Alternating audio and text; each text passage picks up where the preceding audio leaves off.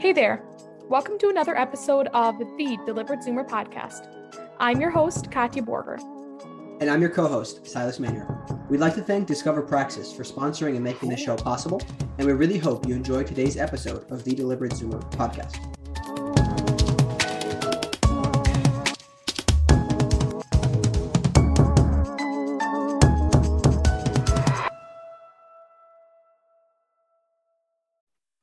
Hello, everybody, and welcome to another episode of the Deliberate Zoomer. I am your host, Katja Borger.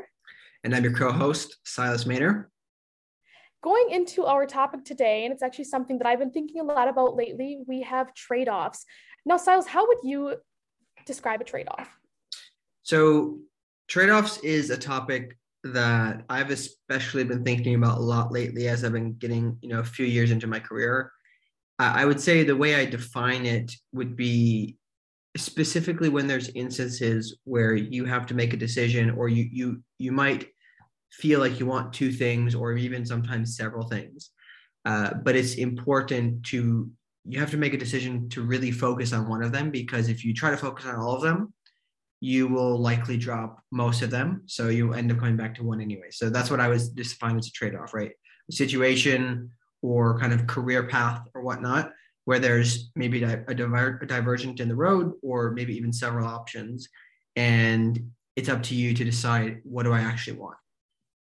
I absolutely agree with that. And as somebody who is early in their career as opposed to being, you know, really set in the career, I feel that same way, but in a different sort of context. Like there's so much that I want starting out in my career, but I have to realize like what it is that I need and where I need to focus my energy and where the trade-offs need to be made.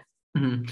Yeah, I think the hard part is, you know, earlier in your in our careers, we especially when you start to get hungry for things, you start moving.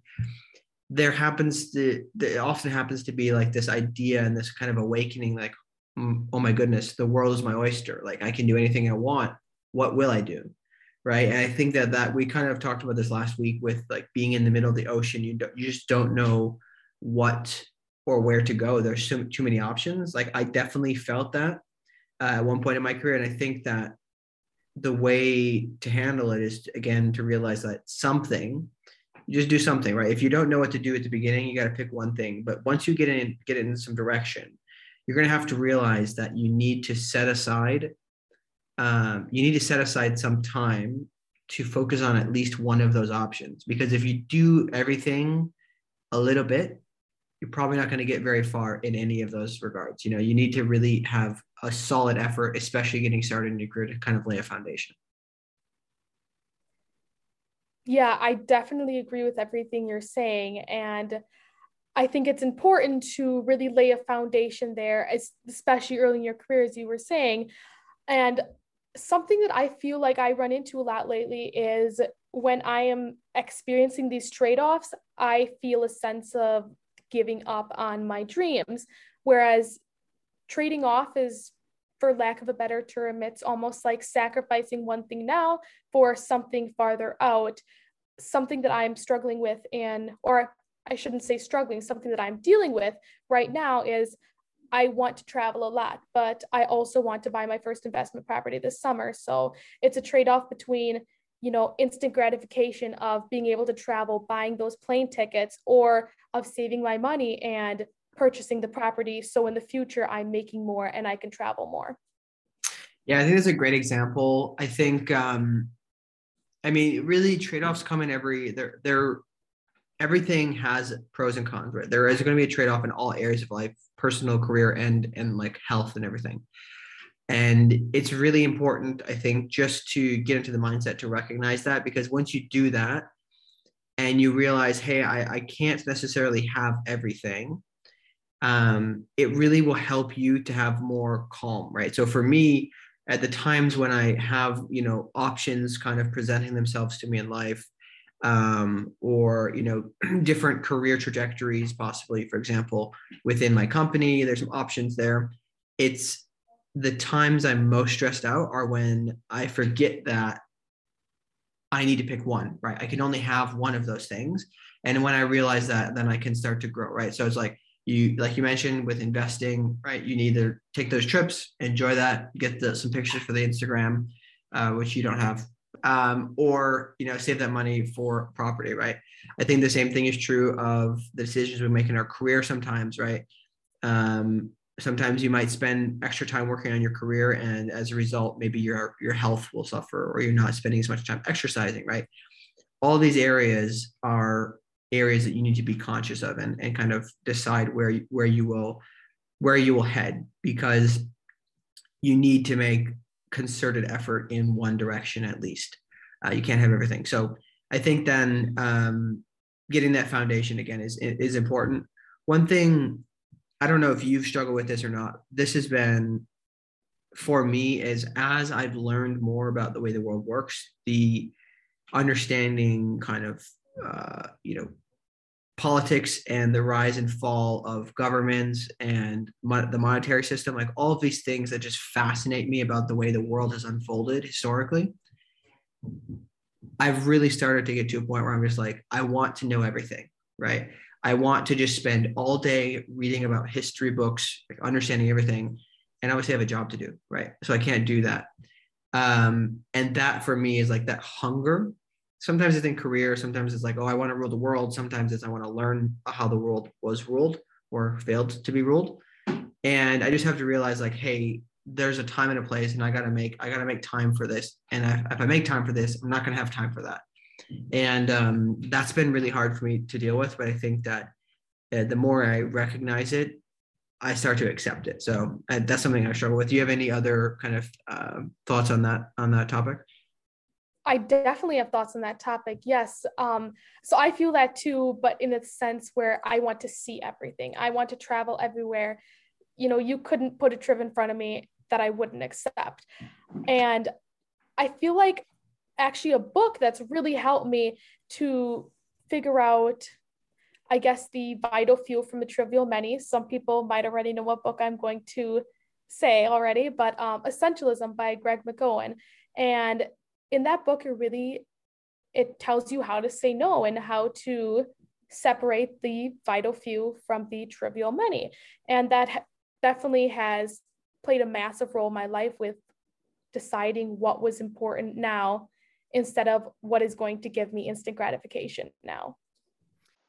This show was sponsored by discover praxis. Are you looking to break the mold and take control of your future Discover Praxis offers a career launching program tailored to your goals.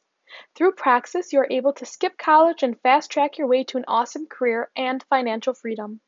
93% of participants graduate with a full time job paying $50,000 and more. To learn more about Praxis, visit discoverpraxis.com forward slash modern wisdom. Yeah, I mean, I think that that's a that book is super interesting. That was a very hard book for me to read. Like I read it, took it to heart, and said, "Okay, I'll I'll check it out. I'll try." Um, but this idea of saying no to people, I, I would caution people. By the way, early in your career, certain things you don't want to say no to. Right? If you get requested to have an interview or somebody wants to talk to you about an opportunity, you should always say yes to those things early in your career because that conversation can be very life changing, right? You, you don't know what that could hold. And there's so many things you don't know. But there's going to be things that you're asked to do, right? Going to a party or what it might, whatever it might be, and learning to say no in order to go towards the things that you really want can really be fulfilling for you. So be aware of that. Uh, this also makes me think of the obviously just the idea generally that there's so much information nowadays that our brains, like the primary function of our brains has always been to essentially filter information, right? Because we can't, you know, we can't consciously be aware of the, the millions of things that, that would register every day. So I think that this idea of getting a focus and being able to say like, hey, put a like a put an asterisk there, right? If there's a topic that's super interesting, put an asterisk and say like, hey, listen, if somebody brings something to me on this topic, like I'll review it, but I'm gonna check it, check into it at the end of the week. I'm not gonna like deviate from what I'm doing during the during the day to get into it. I'm gonna I'm gonna check into it later.